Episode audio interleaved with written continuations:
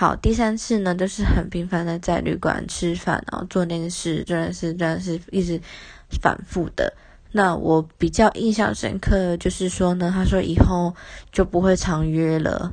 那因为我暑假呢有三个月都不在台湾，于是我也说你要等我回来，然后他有说没有什么等不等之类的话。好，那我们分第三次我们分开以后呢，他回我的讯回我讯息的速度就好慢好慢哦。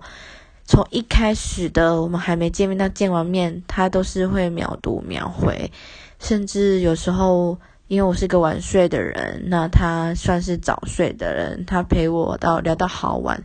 但因为我不在乎他嘛，有时候我自己睡着了，我也不会睡前回他。那他会真的到撑不住了，你就会发现醒来他说晚安，然后会跟你说早安。那其实这件其实这些细节可能。因为一直在我生活中，所以也许成为了我的习惯，但是我完全一丝一毫都没有发现。那一直到第三次离开分别以后呢，他就是回我的讯息好慢哦。那有一次呢，我就是也是录语音跟他说怎么办？我觉得我每天一醒来想的都是你，叭叭叭诸如此类的话。那他只回了三个字说你晕了，那我当然还在那边否认，但其实也许就是真的晕了吧。好，那晕了就晕了，他就说那真的不能再继续了。但是我们我忘记是我主动还是他主动，反正我们彼此有共识，就是再见最后一次面，但是没有要干嘛，就单纯封锁，对，就单纯封锁。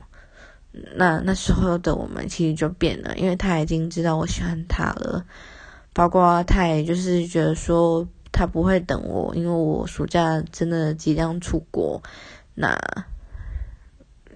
其实重点就是他有说了，他我不是他的菜，但我不死心，就像他也不是我的菜啊，可是我还是爱上了，所以对，就是第三次见面。的跟他的后续大概是这样。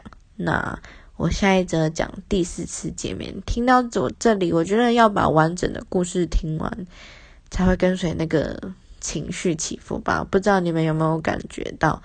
但是我很想，其实很想再讲一些一些细节，但其实都是一些琐事，就是我自己心里的小小的小鹿乱撞。但对。